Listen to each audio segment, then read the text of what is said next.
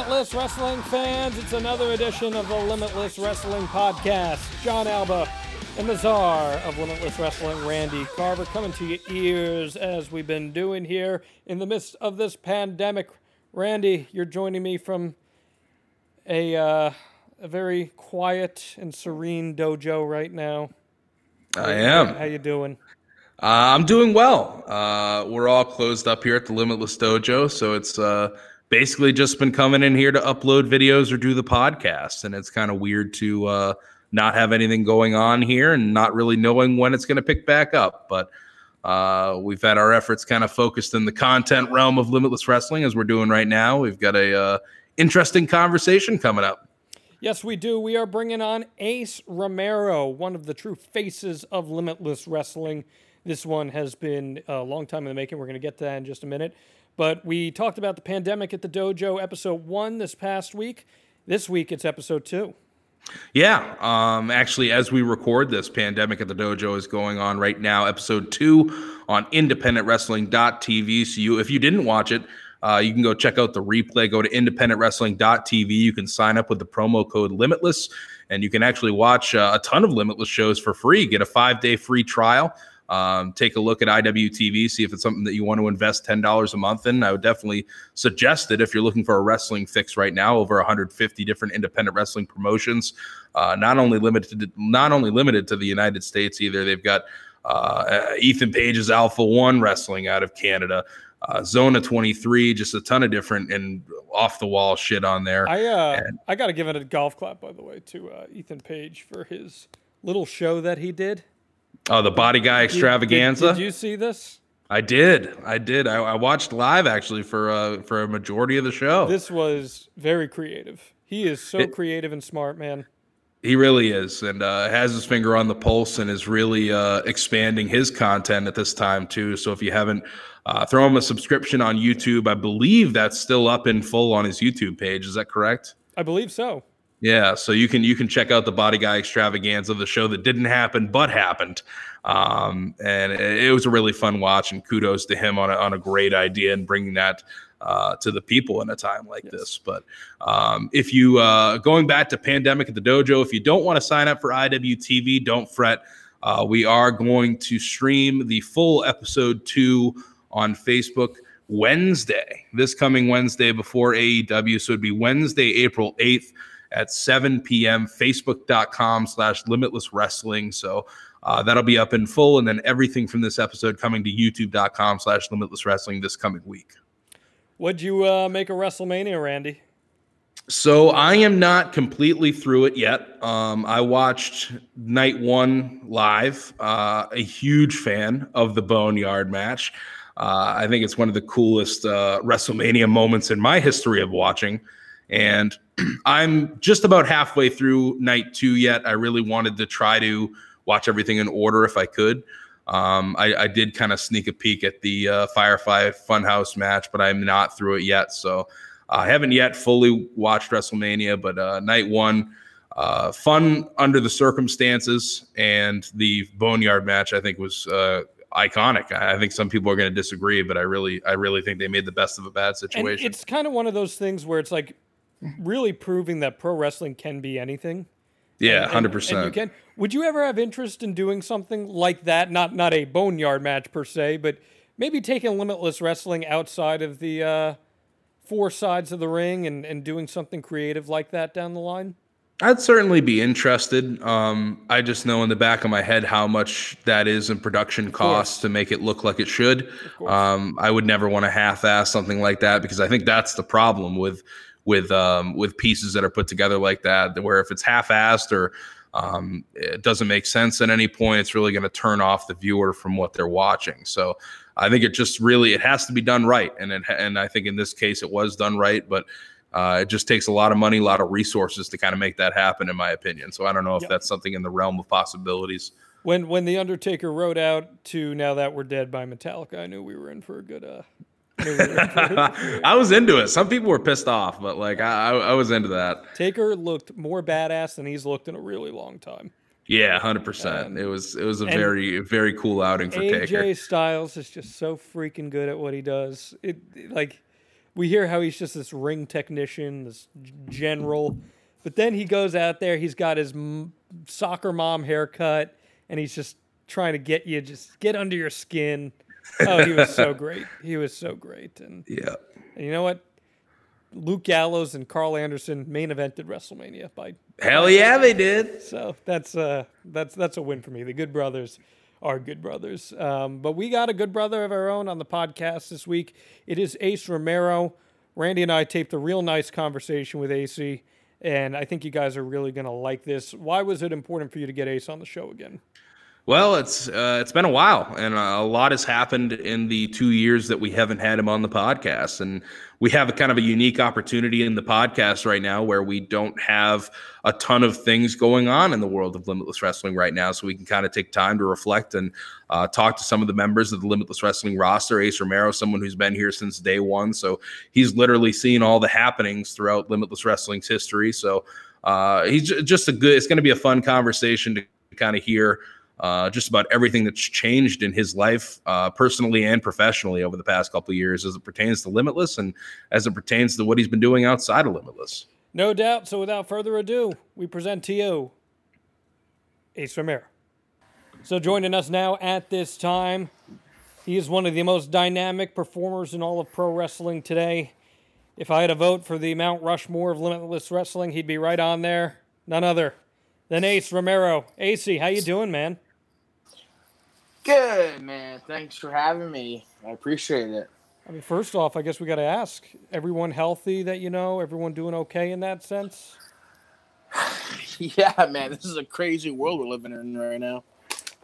It's nuts right now. It's uh it's obviously affected everybody. It's affected you. Uh how's uh how's shit going as you rattle around your dip container over there? no, every, everything's going, I guess. Like it's I feel like a lot of people are doing the same thing. They're just sitting and waiting, and that's what I've been kind of been doing. Yeah, that's kind of all you can do at this point. How are you staying active out there, man? Because I, have been wondering that. You know, if people aren't having places to get their reps in, if they're not able to get to the gym to train, uh, how are you staying uh, in your mindset? Uh, man, I've been going for walks, and I've actually uh, one of the uh, the rascals, Zachary Wentz, lives in my neighborhood, so you know, we'll work out here from time to time together and stuff. But dude, I, I, I can't I can't lie to you. It's hard to get like cabin fever, man. Honestly. Yeah, it's got to be uh, got to be weird to be like locked up at this point when before uh, I mean, you were you were pretty active every single weekend, if I'm not mistaken. You had a ton of impact dates lined up, and uh, yeah. just kind of shit's all gone away super quick. And it's just uh, a really weird point. We had something that we never spoke about on here, but you were actually going to be on the uh, Limitless card in early March. Uh, the cause for yeah. alarm card. We didn't announce anything for it. You were going to be a surprise to the audience and to your mom. Uh, we didn't tell her either, so uh, I was real bummed when everything kind of kicked in so as quick as it did. Yeah, I kind of took it as like a joke, like, oh, this is like this is gonna be like Ebola or swine flu, like it's gonna be whatever, and then it'll be over with, and then on to the next thing. But no, I was sadly mistaken, just like everybody else. Yeah, it, it really is a shame that the pro wrestling world has kind of been put on a halt here, but we've been trying to keep people looped here on the Limitless Wrestling podcast. And uh, when Randy said that we were able to lock you down, I was certainly excited about it because I do think that when you think Limitless Wrestling, the name Ace Romero comes to mind. And, you know, we had you on the podcast a long time ago, but so much has even changed in that time. And I kind of want to go through some of this stuff with you. And, and we spoke to some fans, they had some questions for you, and we're going to really dive into that. So I, I, I think we can probably hop into the time machine to about the beginning of 2019 or so. And that's where things really start to take a turn for you. You and uh, Retro AG start to get on the same page, and uh, you're going to war with the Kings. That's, of course, JT Dunn and MJF. Uh, what are some of your memories there uh, about finding yourself at that time, and how have things kind of evolved since? Uh, man, that was definitely an interesting time. Uh, it was the first time in a long time that like you had four big egos and trying to get everybody to work together, you know, professionally and properly. It was it was a little bit of a task, I think, because like You know, you got like I said, four big egos, guys who are staples. You know, at, at, for the you know for the roster and the locker room, and um, we were able to you know come together, and I think we accomplished what we wanted to accomplish. But yeah, it was it was a definitely interesting time. Like I love the matches and stuff, but working together with all four of us because we all we all want to be the top dog. You know what I mean? It was definitely interesting to get together and try to make the best, you know, best product and uh, the best match going forward.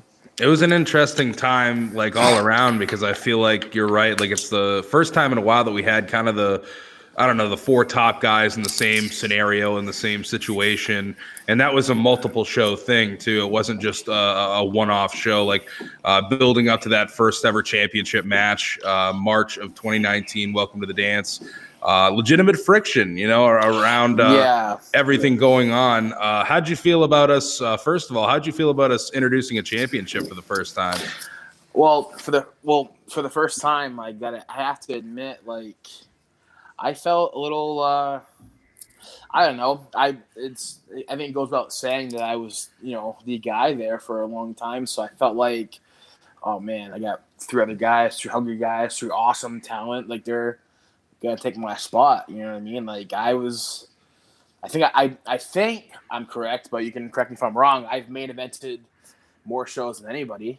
Yeah, uh, I think uh, I think the only person who's anywhere close would be Anthony Greene at this point, but yeah, uh, that's more so because of how your schedule has kind of picked up over the past I don't know six to eight months, and uh, just kind of uncertainty. We had a lot of uncertainty with you throughout the past year of just kind of knowing what was going on. Yeah, and and and honestly, I felt kind of, you know, I it's your baby, but it was also like my baby. Like you're the first company to. to to really put stock in me. And like when I couldn't make a show because I had to go to TV and stuff, like I felt left out. Honestly, I was like, are they forgetting about me? Like, um, no, but I was super stoked that we were able to introduce the championship. Like that's the fans wanted that, and I think we told a great story leading up to the first, you know, inaugural you know, championship match. Yeah, and I, I remember talking with you back in the day. Like, a championship was never something that we really spoke about. And you know, early on, it was, it was really myself, you, and, and MSP, and that's who we had. You know, and that was the yeah. that was the group pushing it forward. We had guys join in throughout that first year, like an Anthony Greene and uh, Xavier Bell and Troy Nelson, those kind of guys who uh, were really you know team players early on. It was never something that was really in the cards for us. So it's kind of it's just it's wild how it came together. And uh, looking back, you know, I'm, I'm glad that that you were involved in that decision. You know what I mean? I think you definitely yeah. had to be in that contest. Oh, thank you. of course. Ace, you brought up uh, an interesting point there, though. You said that you kind of viewed it as like the top four guys, and they were all super hungry. How does the dynamic of the limitless locker room compare to some of the other independent organizations that you've come through, and especially now that you've had a chance to work some high level television, where does it stack up in that sense in terms of dynamic? At least for me, dude, it feels like home. Like I feel so comfortable there. Like, like I know I I always know what to expect. Like it's just it's home. My family's there. The boys in the locker room. My family. You know, everyone has the same goal. They want to just put on the best show ever. There's yeah, we all have egos at the end of the day, but like we all want to have a kick ass show, dude. Like I at least for me, I miss I miss the armory. Like we had some killer can we swear on this this thing? I wanna, yeah, of course. We had some killer fucking shows at the armory. Like not for nothing, like that crowd interaction. I can match that with any any other company, any top any promotion, whatever, any television taping I've ever done. Like that, it's up there. It's up there in the top three of like crowd interaction. Like you can't you can't explain it. Like I love limitless wrestling, and you know, you know I can't really speak to my future. You know, as much as I you know how much I can be there, but I'm gonna try to be there as much as I can. Like that's my number one priority. So so being a Maine boy and and seeing the evolution of these crowds because Randy and I have talked about this a lot on this podcast. Uh, you weren't seeing crowds like that in Maine for a very, very no. long time. So, how important has that evolution been to you? It's been, it's, it's been everything. Like that's Limitless is like the staple in my career that made Ace Romero or AC Romero who I am. Like if it wasn't for Limitless, I I might be still wrestling in IWE, like main event no shows. You know what I mean? Like, I can't, uh, I can't, I can't, I can't say enough how big Limitless was to my career. I think that's a good segue, Randy. Don't you? Yeah, absolutely. uh, I, I actually introduced Jon. Uh, Jon, I don't, I don't think knew a ton about Ace Romero before meeting him back in what 2015. Yeah. Um, I, I, introduced him to the former IWE tag champs, the Leatherheads, the other day. Leatherheads. Let's let's talk about this because IWE has has been one of the pillars of this podcast too. Uh, I actually my first match that I ever worked ever period in my pro wrestling career, I screwed you over, Ace Romero, and and and and I helped your boy Aiden Aggro win. Uh, it was pretty fantastic. Did I did. You you, you were slick son of a bitch. you were wrestling the man known as Amon Jordan for the oh, Maine state championship. And, I vaguely remember that. And uh, I was representing the quote unquote station. And I yeah, came out. okay. Now nah, I remember remember that that whole uh, whole uh, the gimmick. Yeah. And uh, I uh, tried to overturn the match because you did not fit the image of what a champion should look like and uh, screwed you over. Yeah, sorry, man. I mean, you've had a few chances to get your comeback look, on uh, me. look at you now, you Emmy award-winning bastard. I know. Can you see it right behind me? It's crazy. Uh, but but IWE has such a near and dear place in my heart uh, for those reasons because of stuff like that. Let's talk about IWE. I mean, you were growing up in Maine. This is one of the mm. promotions, the mom and pa shops, if you will. What are some of your fond memories uh, through some of your incarnations there. It wasn't even like the show. Like we always did the Fairfield and Brewer, but it was just like the weekends. Like I'd come up there and I'd stay there like on a Friday, and all the boys would stay at Vegas's house, and we just fucking chill and and drink and have fun and shoot the shit. And then we do the show, we go back to Vegas's house, do it all over again, go to Brewer, and then you know being around the cast of characters IWE you know booked it was just a whole. It was you, you couldn't. Ex- I, I can't really explain it. Like you had to be there. Like I don't think I've ever seen you more hot than when Will Dozian stole the couch from you at Ben's house. and and Ace Romero is ready to flip shit on Will Dozian at 4 a.m. in the middle oh of the floor. My, oh my oh god! Yeah, but those are fun times, just watching wrestling and you know, just bonding and that's where, if I'm not mistaken, too, like you you were introduced to a lot of your like Indie independent, re- yeah, like shit that you hadn't seen, and like like PWG is what we're watching primarily, but uh, a lot of PWG, a lot of Ring of Honor stuff, like new shit that you hadn't seen before. I had no idea that rest any other wrestling existed besides besides just shitty Maine wrestling and then uh, WWE. I had no idea. Well, you had to know, like you had to know there was some kind of scale of this, right? I mean, you no, had wrestled no. a few other I was places. A, I was oblivious, really. Okay. Honestly. How okay. old were you when we're talking here? Uh, man, how, how old was I? I, I am so bad with dates and. That would be like, like 2013 era, so. Yeah, so 18, 19, yeah, probably like 23, 24. Oh, I learned. I mean, obviously, I, I caught it quickly. I'm always last to know everything. Like, I'm always the last to like figure shit out. Honestly, I'm always the last to like, get hyped on a new show, hyped on a new song. Like um, once I get like like I'll watch Tiger King, that Tiger King show probably next year. Like uh, you know what I mean? I'm always the last to like get on get on the get on the train. And indie wrestling was the same thing. Like I never just didn't really, just didn't really know about it. Like the first match I ever saw, I think it was it was Kevin Steen versus Colt Cabana in New York in front of like 20 people. Like I think like Miyagi showed me that match. I was like, what what is this? Like, yeah. You were blown away by Kevin Steen. Yeah, I was like, why does he have John Cena's lettering on his shirt? Who the fuck is this guy? well, I mean, you just mentioned that those are some of your earliest memories and whatnot, and and I know that we've hit on that stuff in the past. But uh, do you feel like going through those trials and tribulations have helped give you the thicker skin that you need today in order to succeed at the level that you have? Yeah, I had, you know, he can rename he can remain nameless, but there was somebody up in that locker room, the IW locker room that, that told me I would I would never make it out of Maine. I would never amount to anything. I'd never wrestle anywhere big. I would just be here. Um, and they, you know, they took it upon themselves to let me know that they're going to wrestle at PWG. They're going to do everything. And uh, they didn't do all that besides just bully me. Like they didn't they didn't really amount to shit, for lack of a better better phrase. Uh, so it, you know, it's just one of those things. It's like, oh, it feels good to prove people wrong. Yeah, it's such a weird dynamic to like some of the locker rooms like that too, where.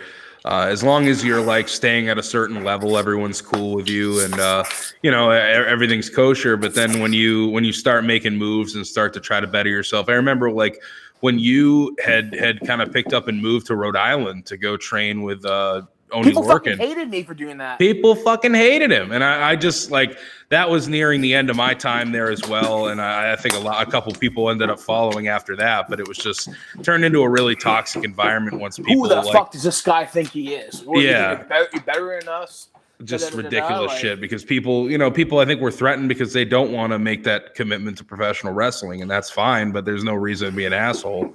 Had I not lost everything time and time again, over and over again, moved around different places, and pretty much did everything at the skin of you know skin of my what's the phrase skin of my teeth, whatever. Yeah. Like I ha- had I not done all that shit and had nothing and had furniture that I had to leave behind because I needed to get to the next place and move to the next area where I thought I could advance myself. Had I not done any of that shit, like I would not be where I am today. I would not. And and then having and then also doing all that and having the platform of Limitless, like I would not be where I'm at. Like I would just be another one of the bunch, you know.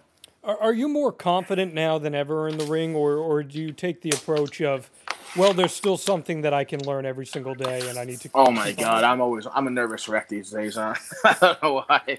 I'm a nervous wreck because like especially at TV now, like ah uh, man, I feel like I'm I'm relearning everything from the start. Like, can, can I mean, have you done much TV yet? Like, I, I, don't I don't think you've done a ton of stuff that's like very formatted television yet, have you? I oh yeah yeah yeah. I, I mean, I'm just now. I started in October, so yeah.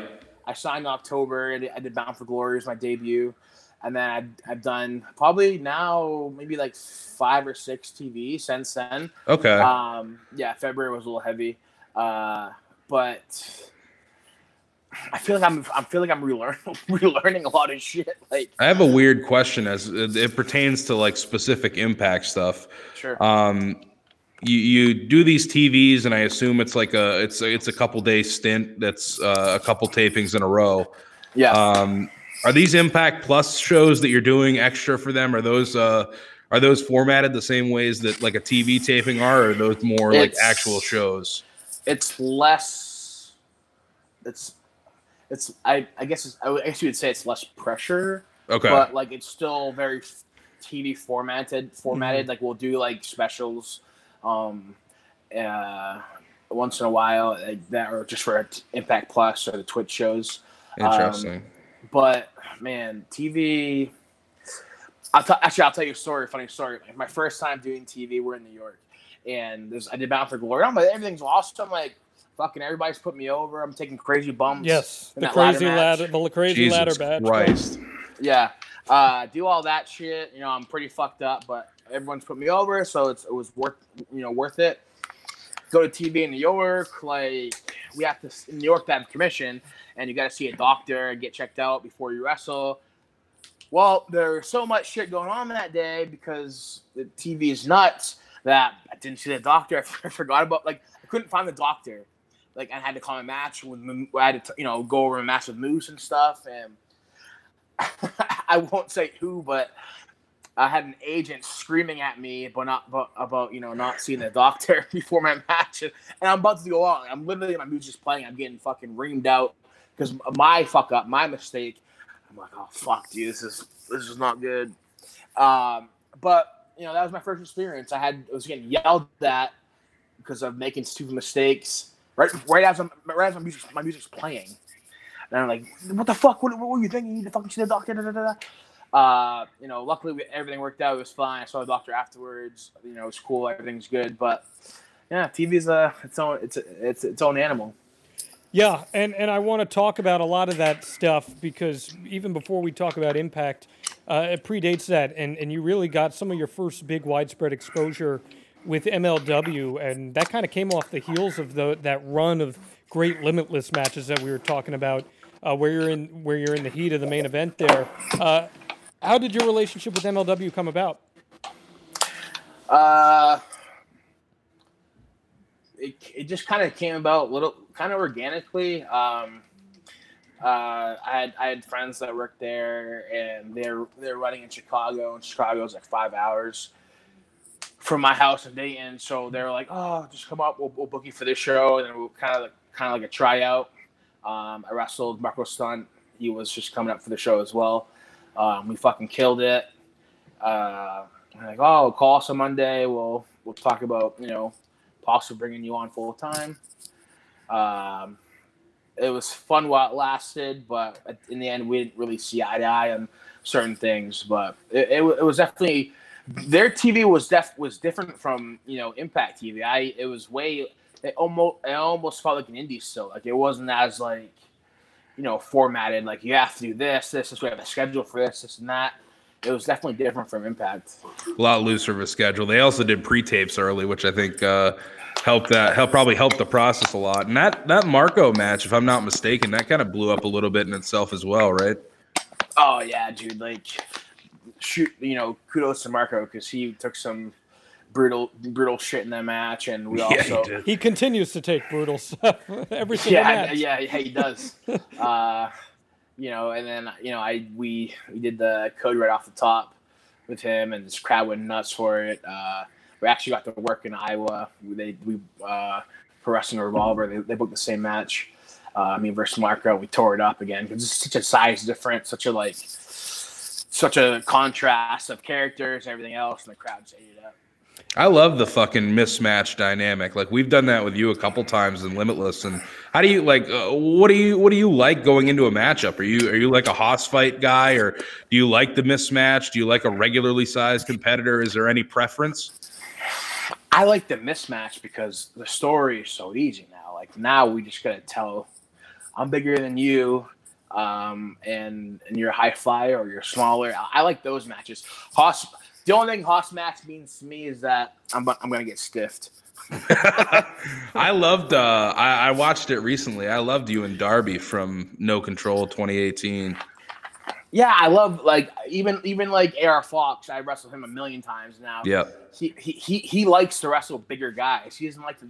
He, you know, he told me he doesn't like to wrestle high flyers. He'll do it, and it'll be amazing. But he likes that contrast of big guy. Like I like that too because now I'm kind of playing defense the entire time, and I can plug in my shit, and we can create cool moments and, and create the story that way. Um, I prefer that more than having a you know, like I said, big guy, big guy. It's great, uh, but it's you know, I prefer like the smaller guy, big guy scenario. Sure. And and you had a chance to kind of figure out all these different dynamics during your time in MLW. You only wrestled around nine matches or so for them. Uh, what Yep. did you learn during that time? What did I learn? I learned that I, I don't like to be told what told what to do. And and that's not necessarily a dig per se, but but like why why is that something that you realized right away was just something well, that it just like if you're an indie wrestler, you have your own freedom. You know, obviously you have like the boundaries that the promoter you know sets for the show and your match, but usually it's like okay, just go out there and kill it. Now, now for t- for you know, especially for MLW, I, had to make sure I worried about um, the time. I need to make sure I hit six minutes or ten minutes. I can't go over that time. I have to do certain. I have to do like I have to have. I have to make sure I hit this certain thing in the match. We have to do this. We can't go over time. If they cut, sometimes I might cut the time. So you got you have ten minutes. So you need you're you're trying to do, and then you, you get to the curtain like, oh, sorry, you got three minutes now. Okay.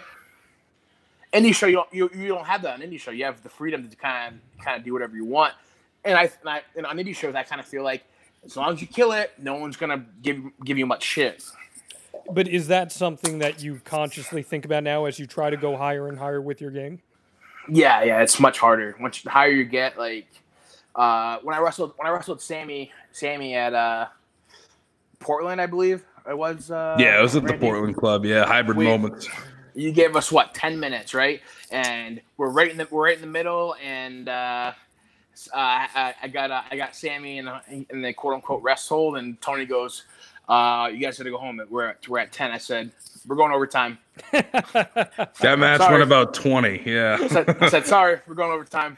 I sometimes like uh, I, have definitely learned like throughout the years how to structure a card with giving uh, some cushion to some matches to have, you know, so, sometimes a match is going to feel it and they're going to go longer. And, and yeah. sometimes that is the best case scenario. Obviously, sometimes people do need to be corralled in and um, we, we do have, you know, a good refereeing crew to do so, but uh, that's one of those scenarios where I don't think it was a, a bad thing whatsoever because the crowd was extremely invested. Some people would call it selfish, but you know, it's like I said, Limitless is my home, so like I almost feel like I can do no wrong. If, if it's also, yeah, I mean, yeah, but I mean, it's it's also different because we uh we we we're not looking to present like a tight television product. We're not uh, and usually, if we did have a card that was structured to be like everything on time, usually it's made known ahead of time. But uh, we do have some of those shows where it's kind of uh, extremely flexible in the time department. Yeah, like if I if I was at TV and I, I looked at the referee and he's like, "Guys, gotta go home. You got you get one minute left," and I was like, "Oh, we're going over time." Like I would get fucking chewed out. I'd probably get fired. well, and ultimately, when it comes to like an independent performance like you you just said, like you're going over. You know that you are there to perform for those fans, and if those fans right. are digging everything that you're doing, you have a service to deliver to them at the end of the day. Yeah, I, I got a good. I, I think I got a good ability of reading the crowd. Like I know, you know, I, I like you can go out there and, and call X, Y, and Z, but like you kind of like you gotta you gotta read. You have to be able to read the crowd. You have to feel how they're how they're moving and, and, interacting with your match. You know what I mean? Like I knew that if we went another another ten minutes, they'd be fine because I knew we were gonna fucking murder it. Like, um, it's one of those things like you and sometimes you go out you're, you're gonna call xyz and you go out there and they're not really digging what you're doing so you gotta you gotta change it up you gotta you gotta you gotta adapt yeah well you know we're talking tv here and Randy and I discussed this at length last year. One of the genuine, and I, I mean this wholeheartedly, is one of the coolest moments for me in my time as a wrestling fan was seeing you pop up in the Double or Nothing Casino Battle Royal. And it's because I, I know your journey, and, and for me, obviously, as, as I said before, I, I was part, you were part of my special moment and uh, when I saw yeah. you pop up on the road to Double or Nothing on uh, Cody's computer and and get in there, I mean that was just so incredible. So how did that all come about, and what was that experience like for you?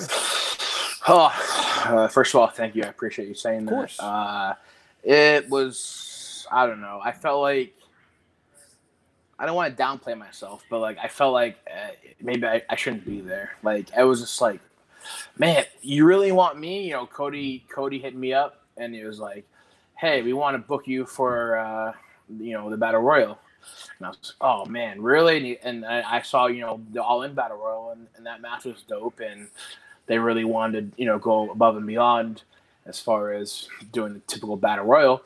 I'm like, I remember just like getting the message like, hey, you're booked. Keep the state open. I was like blown away. You know, I told my roommates. I was right at the time I was living with uh, Jessica Havok and Sammy, and they were blown away from me. And then all of a sudden, just like, well, now I'm, let let the let the uh, anxiety officially start. Uh, and man, it was just like such a roller coaster leading up to it, and, and then getting to Vegas, and just it was just nuts the entire time. Starcast and you know all, all the everything all, everything that went into it. Um, and then the day and then like that weekend, I was nervous. Oh, I, I, I flew in there on a Thursday. The show was on Sunday. I was ner- nervous the entire time. Uh, actually, a funny story. So I wasn't really sure what to wear. Like I, I, you know, I was acquaintances with a lot of the guys that were booked, but like not not everybody was like like if AG was there, I would have felt more comfortable. Uh, but like I didn't know what to wear. Like I didn't know I didn't know if I should. I don't want to feel stupid either because I don't want to be like, hey Cody, what should I wear? Uh, so I got a tuxedo, I did all that stuff. It spent like seven hundred bucks. Not that, uh, sorry, a suit, not a suit, not that. Not, okay, not tuxedo, okay. Suit. I spent like seven hundred bucks. Uh, got I get to the hotel. My belt for my my uh, my suit was too big, uh, so I wasn't wearing a belt. I, I put it on. I'm sweating. Uh, I go downstairs in the lobby. Nobody's wearing a suit. I remember this. nobody's wearing a suit. I I I, I leave uh, MGM Grand Hotel. I walk down across the road, get to the arena. Uh, still nobody's wearing a suit. Everyone looks. Everyone's just dressed in like normal casual clothes. Uh, I get locker room really quick. Very nice locker room. I change and I change right away. I walk into the arena. I see the giant sack of uh, uh, poker chips. I'm like, all right, empty arena. I'm like, oh, all right, here we are. It's on. It's on now. It's so surreal. Like, you know, obviously, like, uh, ball of nerves, but it, it was surreal. I can't really explain it, put it into words. Just the level of talent that you were in that ring with, and and you got to, you Yeah. got to shine too. Yeah, yeah, I did. Uh, hit a dive and you know did a bunch of stuff. Like it was just, I had to follow Billy Gunn out of the tunnel, and Billy Gunn was all hyped up, and I'm nervous as shit. And Billy Gunn's all freak- like, getting all hopped up, and they call for the hearts, and and then we start going on. I'm like, oh shit, here we go. Um, and uh, Jungle Boy was uh, he was in the group before me. I, he might have been my group actually.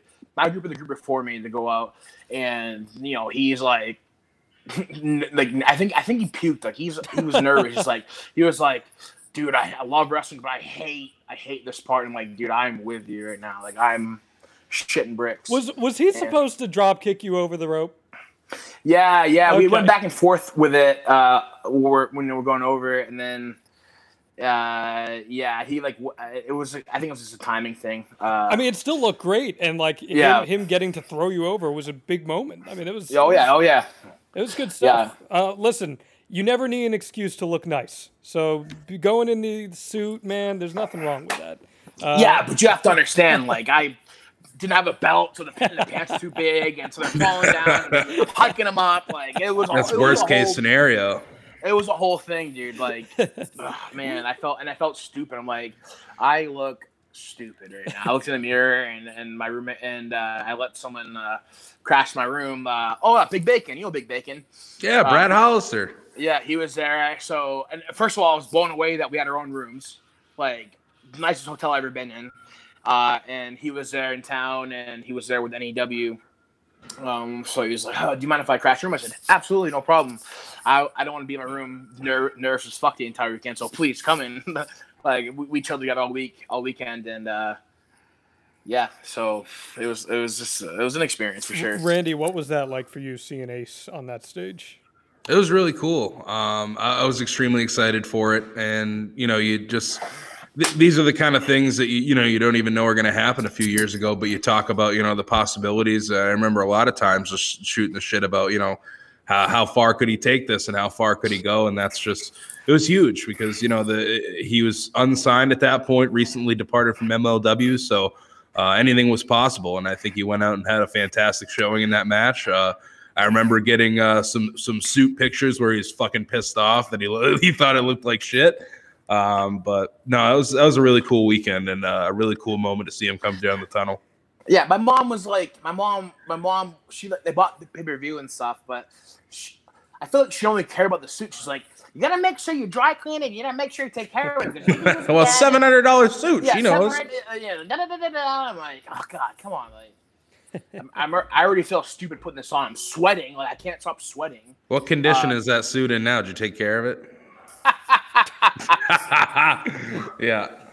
No, I, I, I still got it, obviously, uh, but it's definitely could use dry cleaning now. So did that did that whole turn of events kind of help put you on the radar for Impact? Did AEW say, hey, you know, maybe down the line, this is something we could look into? Yeah, like so we WrestleMania weekend in New York. Um, we had uh, I wrestled for the Wrestling Revolver, um, and after the match, uh, I remember I remember coming back and I was going I was going to the locker room and, and I had saw Scott D'Amore and Scott D'Amore said, "Hey man, you killed it." You know, uh, you know, I met him once before.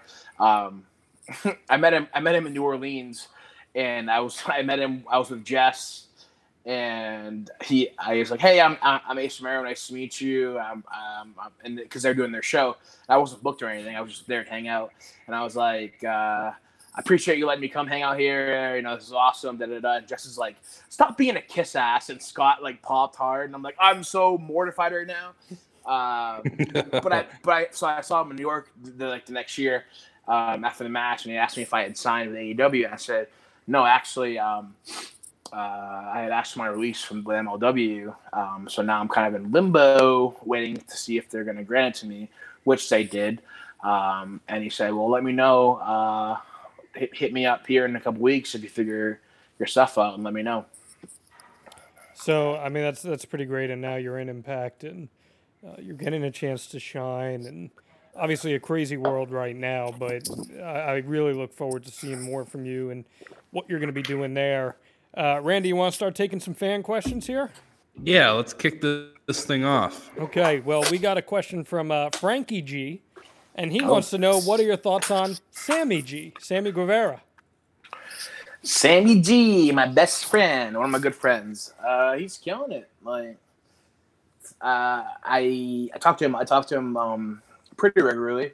Uh, I told him to stop wearing his white kickback cover because they, they look ugly and they, and they fall down. Uh, but other than that, like I talk to him all the time. He's killing it, and uh, yeah, I don't know. I got a funny little piece on Sammy Guevara. Um, before his contract like went exclusive with AEW or whatever it is. Um, mm-hmm. He actually almost made his Limitless Wrestling debut at Know Your Enemy in September. Really? Um, he was actually almost the opponent for Ace Romero. Oh. Yeah. Uh, I wish it would have happened. Man, that would have been great. I guess that would have been something. Why? I mean, it's kind of funny how it turned out with Dan Maff, and it really, really well, solidified Dan Maff for his short Limitless run. But then uh, it still worked out great. But like that would have been a, a really fun mismatch to put together. John, John yeah. with the John with the Emmy wants to know. Uh, speaking of Dan Maff, I mean, how cool of a match was that for you to have, and and what was that experience like? Uh, it was it was crazy. Like Dan Maff's a legend. Like we wrestled in, we wrestled in uh, at the ECW arena in Philly, um, and we murdered it for House of Hardcore. And remember after the match, like he was pretty emotional, like saying like thank you, like thank you for making me feel alive again. And I'm like, dude, thank you, dude. You're you're the fucking man. Like you're still out here hanging and banging, dude, doing this at your age, like and performing at a high level. Uh, thank you. And then you know I talked to Randy about like, yo, we need to bring Moffin. Moffin, Moffin was a was a monster. Uh, I think he would do good uh, in Maine, and he would be different from any el- anyone else who's ever brought in. And uh, man, we killed it! Like it was such a fun match. And that wasn't even supposed to kick off. Like that was a uh, that was a three hours before doors open decision because yeah, AR Fox Christian Casanova was going to kick things off, and AR Fox didn't want to fly that day, so uh, we had to we had to change a bunch of shit around. And honestly, like I uh, I had just heard so much. Uh, I mean, I had seen Dan Maff a lot, but uh, you, you just hear how he can produce and perform and deliver. And uh, I, I, trusted him, and that was a pivotal spot. That's the opening match of our biggest show in history. So he's um, another he's another guy like like with Fox. Like Fox brings something out of me. Dan Maff brings something out of me. Like he, I just we're calling the match, and like he just like he he he has this different. He has this X factor. Like he brings something out like he brings the best out of you. Yeah. That's well, hard to really explain. Well, how about Christian Casanova? Michael G wants to know what are your thoughts on Christian Casanova's popularity in your triple threat match for the Limitless World title at the beginning of the year? I hate it. no, no, I was super I was super uh, su- not surprised, but I was I was happy because um, Christian's he's needed a break for a long time and he, he's awesome. Like he's been working his ass off, and he just he just like like me, he just needed an opportunity an opportunity to shine and be in the spotlight. You know, where it's like everything's on the line, and this could propel you, you know, elsewhere. Like he needed the opportunity, and he delivered, and the crowd was with him 100 percent, 110 percent. Um, no, I'm super happy for him. Uh, Bryce wants to know. Uh, he says, I went back and listened to your first Limitless Pod appearance. You mentioned you've had multiple trainers and mentors like Oney Lorcan, Team 3D, JT Dunn, Sami Callihan. Would you say anyone sticks out over the rest as a game changer for you? Um, uh, War Beard Hanson, uh, also known as Ivar, was my first trainer. Um, very first, he, he's the one that you know taught me how to lock up, broke me in. Uh, as far as you know all those guys, I I learned different things from everybody. Like, um, I can't really pinpoint like you know who was the best or who I, who I got more out of. Uh, that's that was that was kind of my thing. Like I didn't say it put. Like I see people in Ohio, like guys in Ohio who are really good. If they would just get out and go elsewhere and, and risk, like you know, taking the risk. I I don't, I don't have a family. I have a family, but I don't have a family family. Um, so I could I could still do that tomorrow. I could move to California tomorrow. Like, uh, they, I, I I got immense immense knowledge from every one of those guys. But the fact is, you have to be able to be willing to bet on yourself and be willing to go out and get as much knowledge and much knowledge and training from from from from anyone who's credible and, and different. You need different different opinions on shit. Yep. Obviously, obviously, lately, Sammy, you know, Sami Callihan, he, you know, he opened he opened his home to me, and I was there for two years. Like, I learned a lot from him. Like, he was one of the latest guys. Like, yo, um, I, I see good things in you. Like, I'm gonna get you an AAW, and you're gonna kill it. I, I miss Chicago. I love Chicago. You know, it's just you gotta be willing to bet on yourself. No doubt. That's what you gotta do in life. I'm totally with you on that. Uh, 207 Stoner 710 asks thoughts on the death matches you've been a part of. Uh, you know, maybe what was your first one? What was the most recent one? You obviously you had that fan spring the weapons match with Fox and Limitless that turned into a death match. Jesus, uh, I, I Three remember, million plus views on YouTube. I remember be I will never forget this. I was backstage. It was just me, you, Fox, and Randy, and maybe one other person uh, backstage after the show. And I looked over, and you had a piece of meat just hanging off your arm, and I was like, "Oh, oh, this is nasty." And uh, Uh, what are your Yeah, thoughts I on some remember, of those I matches? remember. I remember Randy being mad. That's what I remember the most.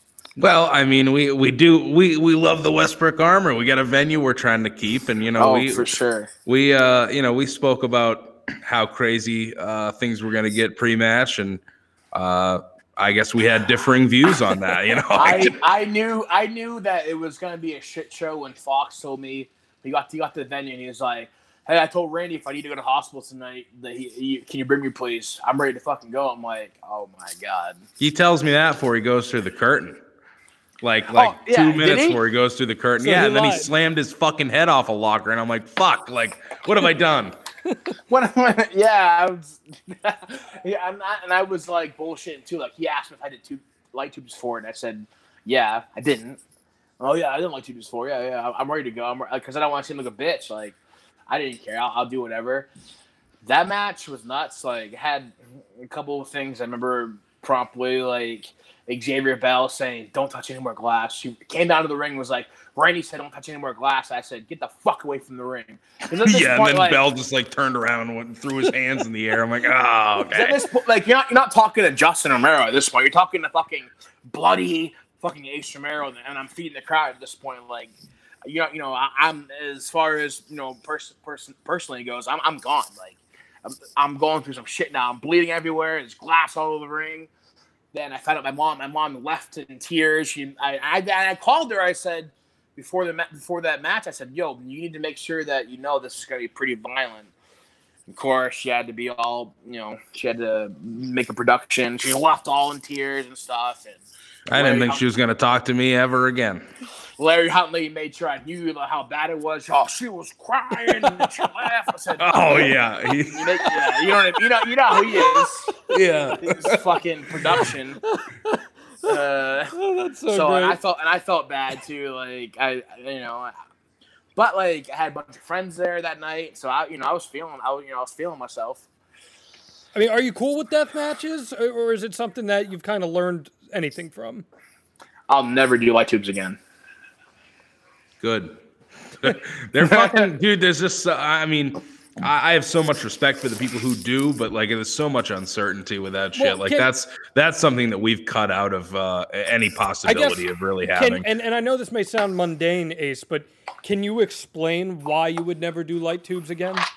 Because they hurt.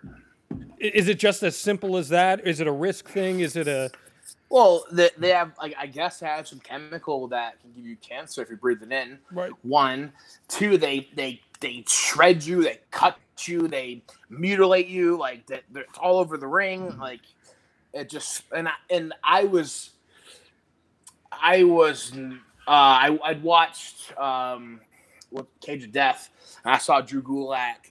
He was going through plates of glass, uh, panes of glass, and uh, he was just wearing his trunks. So I was like, I'm gonna wear my fucking trunks. So I don't care. I'm not gonna wear a full full attire or whatever, like some people do for death matches. Like I, I wanted to, you know, kind of be a badass. And as big as I am, dude, I was shredded and I was cut and I was mutilated all over. Like my elbow was pretty was pretty. I should have got stitches from it. I got a scar. I got scars on my hands from it. Like it was cool, but never again.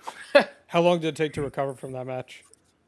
Not long, honestly. The first night was bad. I remember just being itchy. My back was because I had a lot of cuts and stuff. Um, but luckily, I was able to shower. They had a shower there, so which I didn't even think of a think of prior. I was able to shower, so I showered off right away. And I think Vegas was there helping me get glass out of my head and out of my my back, my arm, and stuff.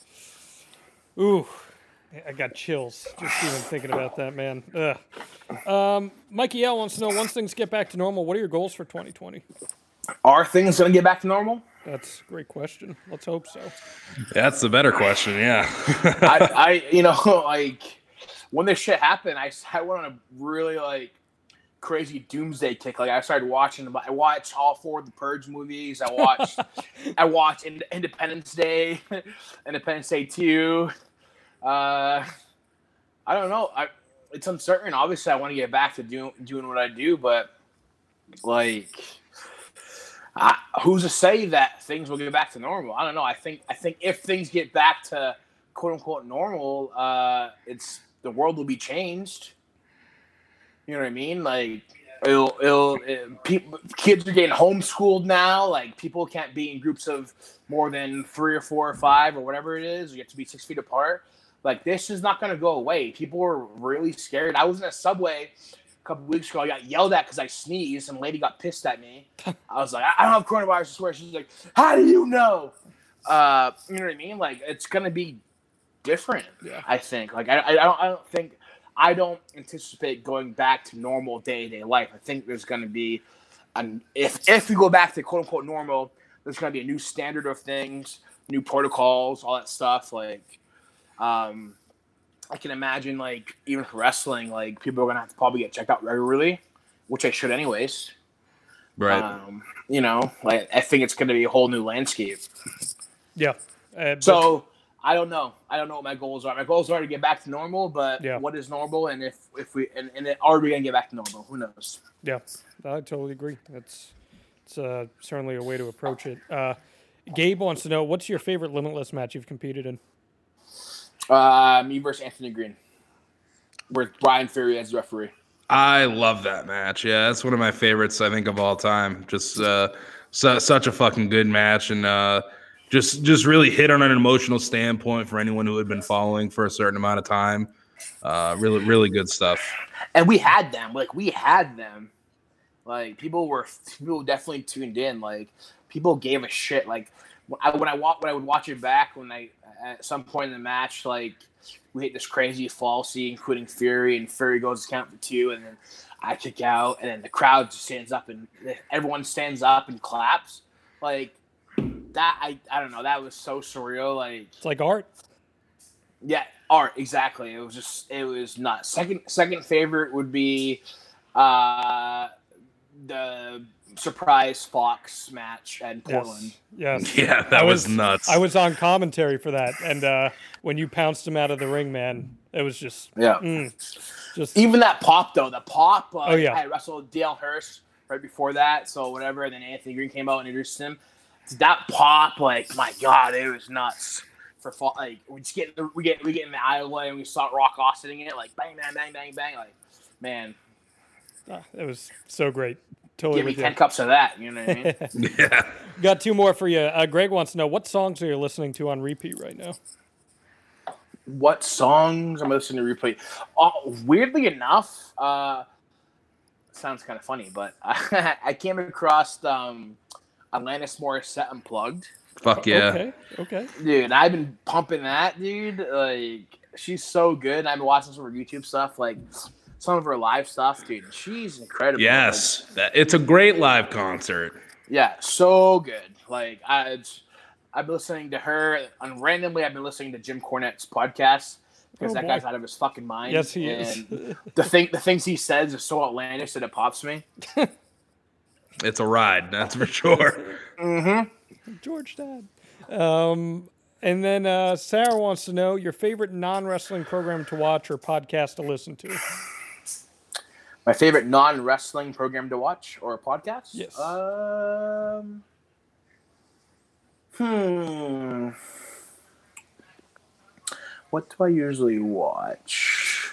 Well, for podcasts, I only usually listen to wrestling-related podcasts. Sure. That's for one. Um. But sh- as far as shows, I've been wa- I watched uh, there's a show on Netflix called Locke and Key. Okay, You should- I've, I've never it. seen it, but I think uh, I think I've seen like people posting about that lately. Yeah, uh, it's really good. Uh, it's it's about this. It's about these kids that move into their old their old family house and they find all these keys and do certain stuff. It's pretty cool. Um, uh, it's like a thriller. Um, I, I watched that recently, and I will not watch Tiger King because I I don't know. It looks stupid to me. I heard it was amazing though. Did you guys watch that show? Fuck yeah! I, Oh, I, yeah. I have yet to. I have yet to. It's it's bizarre. It's just it it just continues to be bizarre. So uh, it, it's it's definitely a ride. Like there's, there's some shitty people involved throughout the uh, throughout the duration of the program. But it's uh, I mean, if you want to pass like six hours, that's a way to do Honestly, it. It's if you were just bizarre, me- like white trash, fucking If you were to tell me, if you were to tell me Joe Exotic was actually an IWE gimmick, I probably would believe that first and foremost. Yeah, yeah. Joe Exotic fucking co-promoted a uh, NWA event at his little at his spot, his GW Did? Zoo. He did, Did he? yeah. Fucking uh, Tim Storm was on the event. That's uh, wow. yeah, there were a couple people posting about it this That's week so who great. were. I think Jackson Stone posted about it. He was on the show. Holy shit, that's crazy. Yeah. That's so great. Um, wrapping up here, Ace. Uh, what what kind of advice you got for anyone who's trying to break into the business right now? You've you've been in this for longer than a cup of coffee now. You've you've reached some pretty high levels. Uh, what's your biggest piece of advice you got? My advice now is to find a new career. Okay, assuming assuming that we can get back to a quasi normal life. Assuming we, I like, you just gotta be willing to sacrifice a lot of shit. Like you gotta, man. I, I can't. I can only think of like all the money I've wasted, not wasted, but like I've burned through places I've furniture and stuff. Like you gotta be willing to do it all. Like when I was in Florida, living at living in uh, Kissimmee, like I was training at Team 3D, and um, like I used to work at I worked at the gas station that was right near the school, and I'd work there from uh, eight o'clock to like seven or eight in the morning, and then I would go to the gym, and then I would go to training, and training was five days a week. It was a good environment, but um, man, you just gotta literally give it your all. Like, there's no shortcuts into it. Like, now guys can get signed like a year or two in, or whatever. But those those people are like, they're like freaks, they're like prodigies. You know what I mean? Not everyone's gonna have that route, so you gotta be willing to do whatever it takes. At the end of the day. No doubt. Uh, Randy, anything else you want to add here? Uh, not really. Just uh, thanks for coming on again. Uh, we shouldn't wait two years again to have you on. You know, again on this podcast. I think it's a fun chat, and uh, depending on how long this goes, we may be calling you up to have you on again soon. yeah, thank you so much. I feel like my brain, as far as wrestling, has been kind of turned off. So this was this was a good, uh, good uh, exercise and a good thing to do just to talk about wrestling in general. It makes me excited. I have to go to Nashville tonight for uh, Impact. We're doing uh, we got TV tapings uh, Wednesday, Thursday, and So, Friday. so you're going to tape So- closed set there? Yep, yep. We had to, we got to tape in shifts. It's crazy. What a world we live in. Just absolutely nuts. Well, thank you, Ace. We appreciate your time, and uh, you stay safe out there. Ah, thanks, man. I appreciate it. great stuff there from Ace Romero, Randy. I really enjoyed chatting with him. Uh, I, I mean it, man. I, I think he's a very special talent, and sky's the limit for him. I agree. Uh, happy we could get him on this podcast again, and uh, definitely someone I want to speak to. Not two years down the road, we'll, we'll have to have him back soon. But uh, real fun conversation there. I actually learned a few things that I didn't know, so uh, I always like when we can do that in an interview. Might have to be going through uh, some PR companies to talk to him in the future. I got a feeling.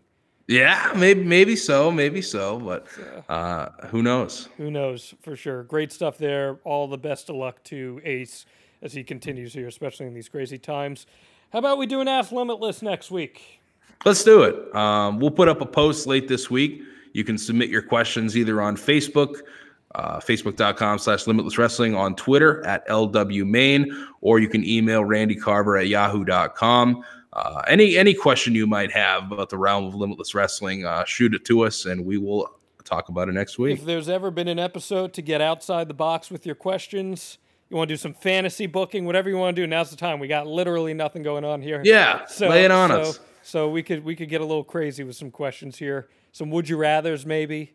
Uh, I don't know. Ooh, We'll- we'll, all right. uh, we'll, uh, some MFKs. We'll have to see. Uh, have to see where things go. But uh, uh, as long as there's at least 14 questions about Mac Daniels, it'll be a great show. So Yeah, yeah. um, so uh, hey, he looked like a Greek god in uh, in that video that uh, AG put up.